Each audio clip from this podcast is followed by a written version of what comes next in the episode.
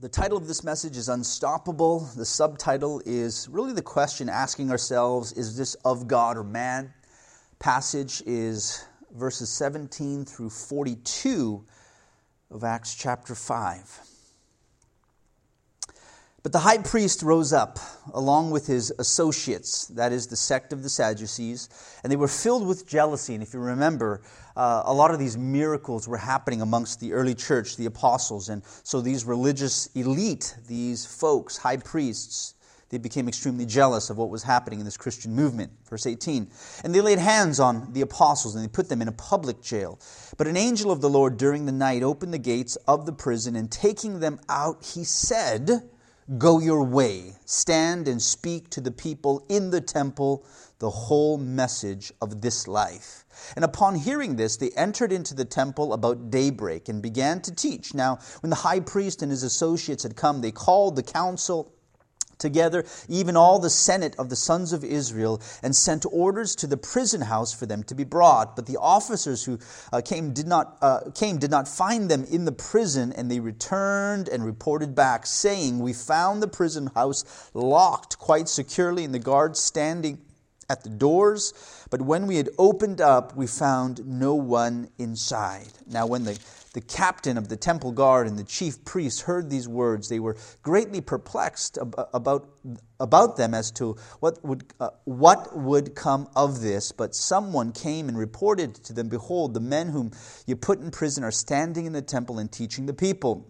Then the captain went along with the officers and proceeded to bring them back without violence, for they were afraid of the people, lest they should be stoned. And when they had brought them, they stood them before the council, and the high priest questioned them, saying, We gave you strict orders not to continue teaching in this name, and behold, you have filled Jerusalem with your teaching, and intend to bring this man's blood upon us. But Peter and the apostles answered and said, We must obey God rather than men. The God of our fathers raised up Jesus, whom you had put to death by hanging him on a cross. He is the one whom God exalted to his right hand as a prince and a savior to grant repentance to Israel and forgiveness of sins. And we are witnesses of these things, and so is the Holy Spirit, whom God has given to those who obey him. But when they heard this, speaking of that council, they were cut to the quick and were intending to slay them.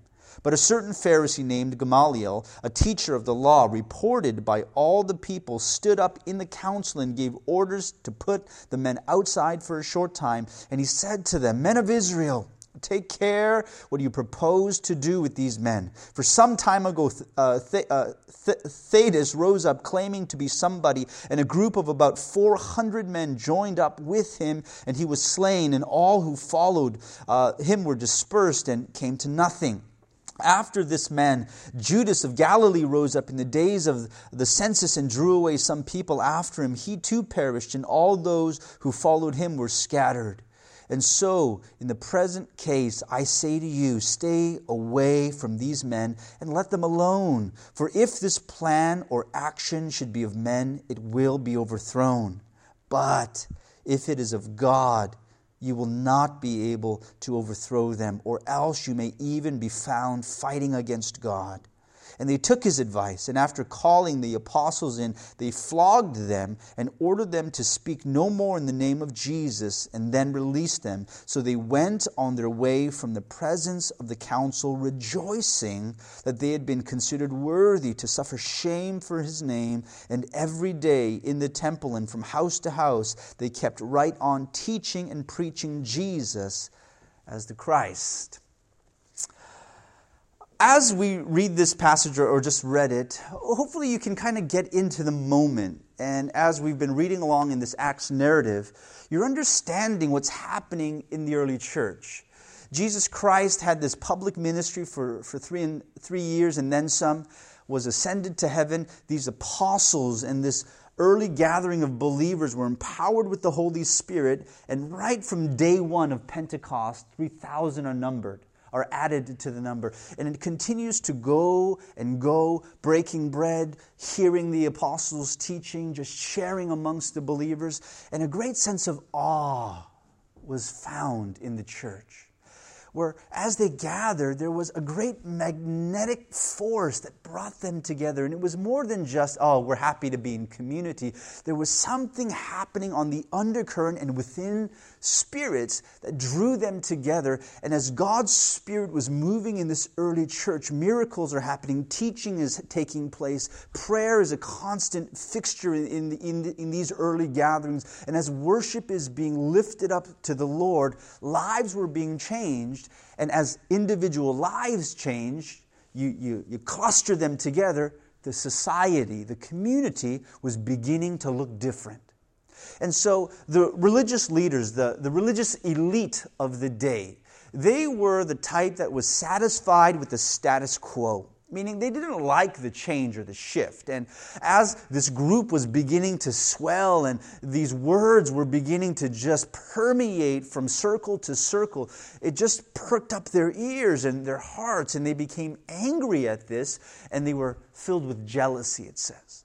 Now, for those on the top of any organization, usually those types of folks, when they see a disruption, they can, of course, be angry at that. Or when they see others having a sense of influence, they can be jealous of that. And there's a, a desire to want to maintain that standard or status. And these religious leaders were just like that. And in this particular setting, they, they gather them and they, they throw all of these leaders or apostles in jail and what happens here in the book of Acts and what we see just in their spirit is a great sense of thankfulness and joy in the midst of their persecution. In the midst of being handled roughly, treated badly, looked down upon, that in the midst of that, there was this great sense of sincerity and joy that was in their hearts. And it made me think about something that Jesus said in the Gospels. And I have it for you here in Matthew chapter 10, when he said, Behold, I send you out as sheep in the midst of wolves. So be shrewd as serpents and innocent as doves. But beware of men, for they will hand you over to the courts and scourge you. That's the flogging that they experienced in our passage. Scourge you in their synagogue synagogues, and you will even be brought before governors and kings for my sake as a testimony to them and to the Gentiles. But when they hand you over, don't worry about how or what you are to say, for it will be given to you in that hour what you are to say, for it is not you who speak, but it is the Spirit of your Father who speaks in you. These apostles were living out this prophecy that Jesus had shared with them some time ago. As they were in front of this council, the leaders of their day being flogged and scourged, persecuted for their faith, they were able to stand and speak God's word with such authority and conviction, such clarity, and you have to say that it was the Spirit of God speaking through them. Because this movement could not be quenched, that the words that they spoke carried weight. It did not need a bullhorn or sense anything else to amplify it. There was a great sense of power behind the words of the early church leaders because God was behind it. And so these apostles are jailed in a, in a public jail. And as they are there, this angel, and the passage seems to allude to the fact that the guards had no idea that an angel showed up. Okay? And so, for whatever reason, whether they fell asleep or were put to sleep or things happened in ways that was like a back door, I don't know, but somehow the guards had no idea that there was a disruption inside the cell. And this angel comes in the middle of the night and frees these apostles. He says, Go your way. And here, what I want to say is, I want us to realize how active angels are in the world. Now, there's a passage or a verse in Hebrews in 1 4. It says, Angel, Are angels not all ministering spirits sent out to render service for the sake of those who will inherit salvation? That angels are dispatched into the world to render service to people. The people who will inherit for, the, for this work, for the work of salvation, angels are dispatched to help those folks to get the message out there. If there is a non believer and somehow in a dangerous predicament, an angel can be dispatched to the service of that individual so that this person can be protected and brought to a place where he or she will inherit salvation. If you are a child of God, angels can be dispatched for you to protect, guide, and lead you so that you can be faithful in your ministry to preach the gospel because God ultimately wants people to inherit salvation. And for this cause, He will send out angels. And I believe that in my lifetime, I have entered, entertained angels not knowing that I did. I mean, it's clear all throughout Scripture that angels are there, right? And a lot of the times, people don't even know that they're angels. They come to realize that after the fact. There are many body, uh, bodily forms or appearances of, of beings that may look like men, but they are actually angelic beings. And I believe all of us, at one time or another, have entertained angels and we thought it was just an individual. Because they're active and sent out. Later on, when we enter past those gates and enter into the other side of eternity, I think we'll have the vision to be able to see what has happened in our life and how active God was. I mean, to the point where I, you know, the things that we were angry about, of the disruptions and the things that seem to have interfered, or the people that have interfered in our lives, later on, I think we might even have the vantage point to see that God dispatched those, that those were actually angels protecting us from going a certain course that angels are sent out to minister, render service to those who will inherit salvation. This is the spiritual world.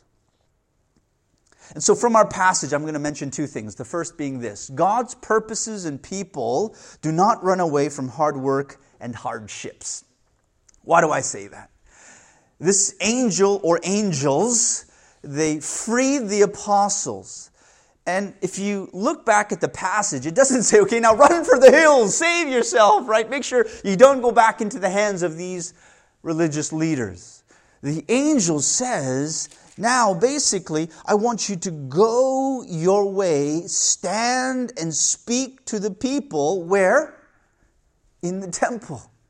And I want you to share this whole message of this life, the angel says. That I find is very important in this passage.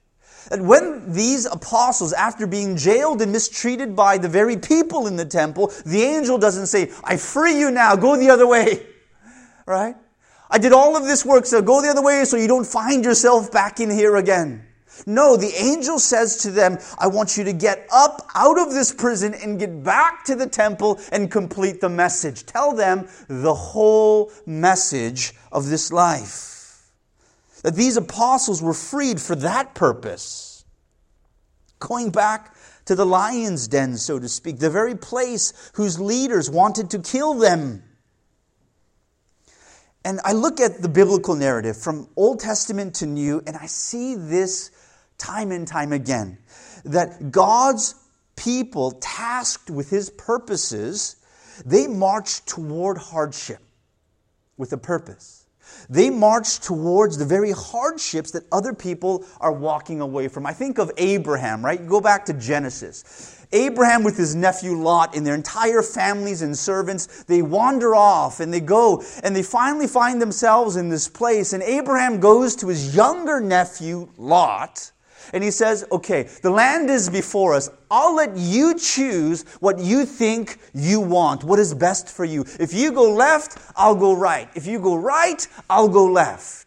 And Lot looked at the land. He said, Oh, I see it, it, it plush with green, and this is the place that is being watered. I want this. This is better for my people. This is better for my livestock. I'll go this way. And Abraham goes the other way.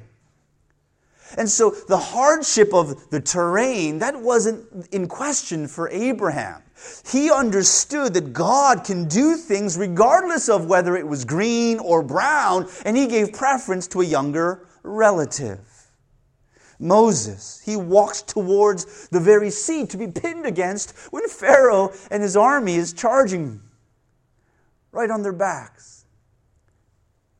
David, says, let's defeat this defiant giant. The very giant that everybody was quivering in fear over, David overhears what he's saying. Everybody's running away, and he's the only set of feet that are walking towards that giant. Daniel, let's trust God, even if we go to the den of a lion or the pit of a fire. Jesus, he walks towards the lepers that everyone else runs away from. Peter and John in the book of Acts that we read, they walked towards the lame beggar when everyone else was just scurrying along.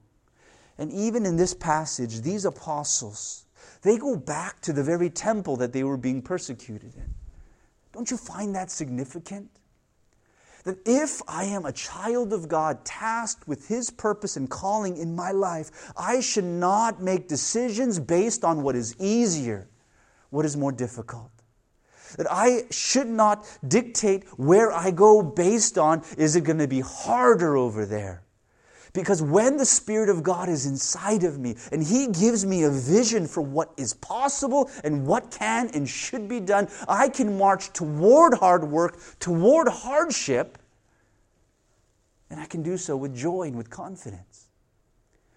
And so, what are the hardships before you? The question should not be, is it too difficult for me? But it should be, is God calling me to do this? And if He says yes to that, regardless of how difficult it may be, what persecution may come, march onward, go back to that space, finish the task. Because God's purposes and people do not run away from hard work and hardships. That's first. Second is this the things of God cannot be stopped. And I, I don't know how uh, much more simple I, I can state it.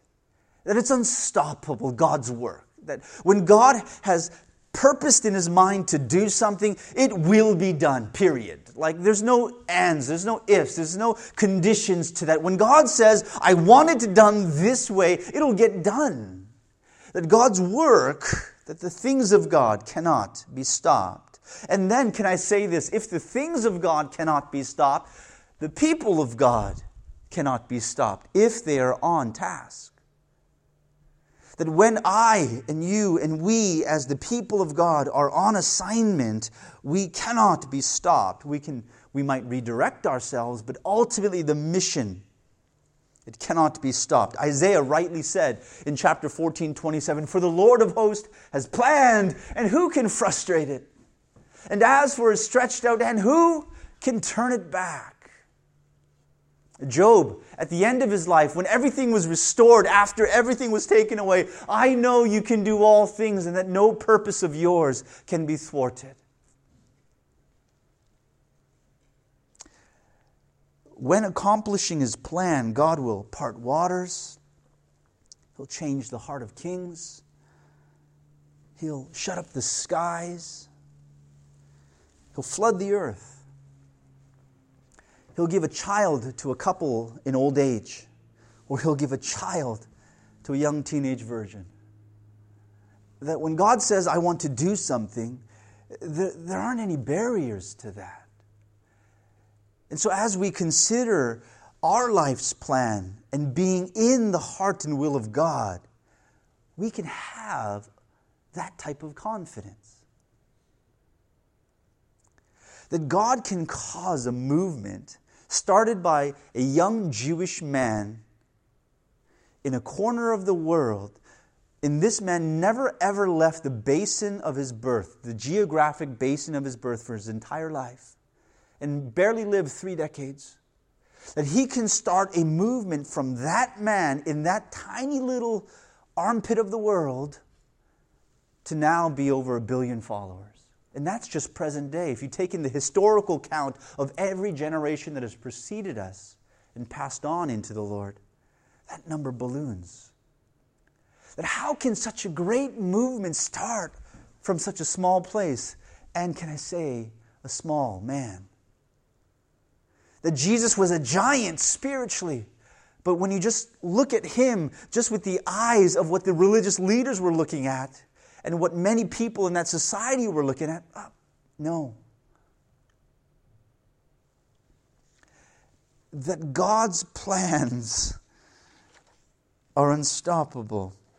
that He'll dispatch angels to free His people, that He'll even cause death to glorify Him, that there are circumstances that we just cannot wrap our minds around, and then ultimately, God's plan is continuing to unfold and unfold. And in this setting, these apostles being jailed, freed, going back into the temple, this council gathering again the morning after, asking for these apostles to be brought, the guards confused. Where did they go? One random onlooker says, Hey, those guys you're talking about, they're actually back in the temple, and they're talking about that guy Jesus again. And so the, the captain goes back to the temple, brings these people, these apostles back without violence. And then, in this setting, when they want to kill them, this one priest, he stands up. He says, I know you want to kill these guys. Just like people rose up to kill Jesus. And the easiest way to squash it was just to slay it for them. And I know you want to do that. But I say take a step back. If I look back in Gamaliel's perspective, he's saying, I remember these two individuals, that they were religious fanatics, that they, they had this following when they were alive and the message that they were trying to spread. But when those leaders passed, that gathering of people scattered. And it happened from that person and that person. And so his counsel was let's just wait. Let's just wait. Jesus is dead now. These apostles, who are the, the point people of this movement, if they pass on, this movement will scatter if it's of men, but if it's of God, we cannot stop it no matter what we do. And those are wise words. Those are profound words. And this is the evaluation from our passage we must use whenever we face an unsettling or difficult circumstance in our lives. That we encounter this thing that is unpleasant, unwanted, and we're like, man, that in this moment, the first inclination is, God, get me out of this, right? That's how we pray. We're in trouble. We say, God, get me out. I don't like it. God, get me out. This hurts. God, get me out. And that's our first inclination. But I want you to fight back. Whenever you're in that moment that it's unsettled and difficult, in that moment, fight back. Take that back again. And instead of asking God first to, to, to take you out of this circumstance, I want you then to ask yourself the question Is this of God? And you're just trying to tap in, you're just trying to hear a little bit, you're just trying to press your ear against the heart of God, and you're saying, Lord, how? What? What are you doing here? And you're just trying to lean into that. And as you lean into that, your, your focus is no longer on difficult or easy, but it's on God's will or not His will. And when your heart is drawn towards the con- conviction and the confidence that something is the Lord's will, you can march right back into the temple and speak the very name everybody told you not to speak. When your life is on the line. And so, as the people of God, let's have that be our initial inclination to say, God, is this of you or is this of man? And when that becomes our first filter, the first way that we evaluate life, pursuits, desires, decisions, things begin to change. We interact with our environment differently. We have a different sense about us, the way we stand. The humility and conviction that we have in our hearts elevates when we know that God's will is being fulfilled. And so I encourage you in that way to remember these two points. Know that God's purposes and people, that they do not run away from hard work and hardships, and know that the things of God cannot be stopped. I finish with two summary takeaways. Praise team, come on back. First is this this is regarding the angels, okay? Always recognize that we live in a spiritual world. Please remember that. That God is near, that angels are being sent out, you know? The next time you get uh, stuck somewhere or somebody comes by and saves you or helps you or gives you guidance, who knows? Maybe that was an angel. And in ways that we don't even understand or cannot even recognize, we entertain angels. That we live in a spiritual world. So, what does that mean? Acknowledge that, pray for that, and say, God, I thank you that you are near, and ask Him for guidance and protection. Ask Him for angels to be sent. Recognize that we live in a spiritual world. That's first. Second is this that when evaluating the merits of any pursuit or circumstance in life, first consider its alignment to God's heart and will. And when that, again, becomes our first filter, everything that we look at in life will change. Amen?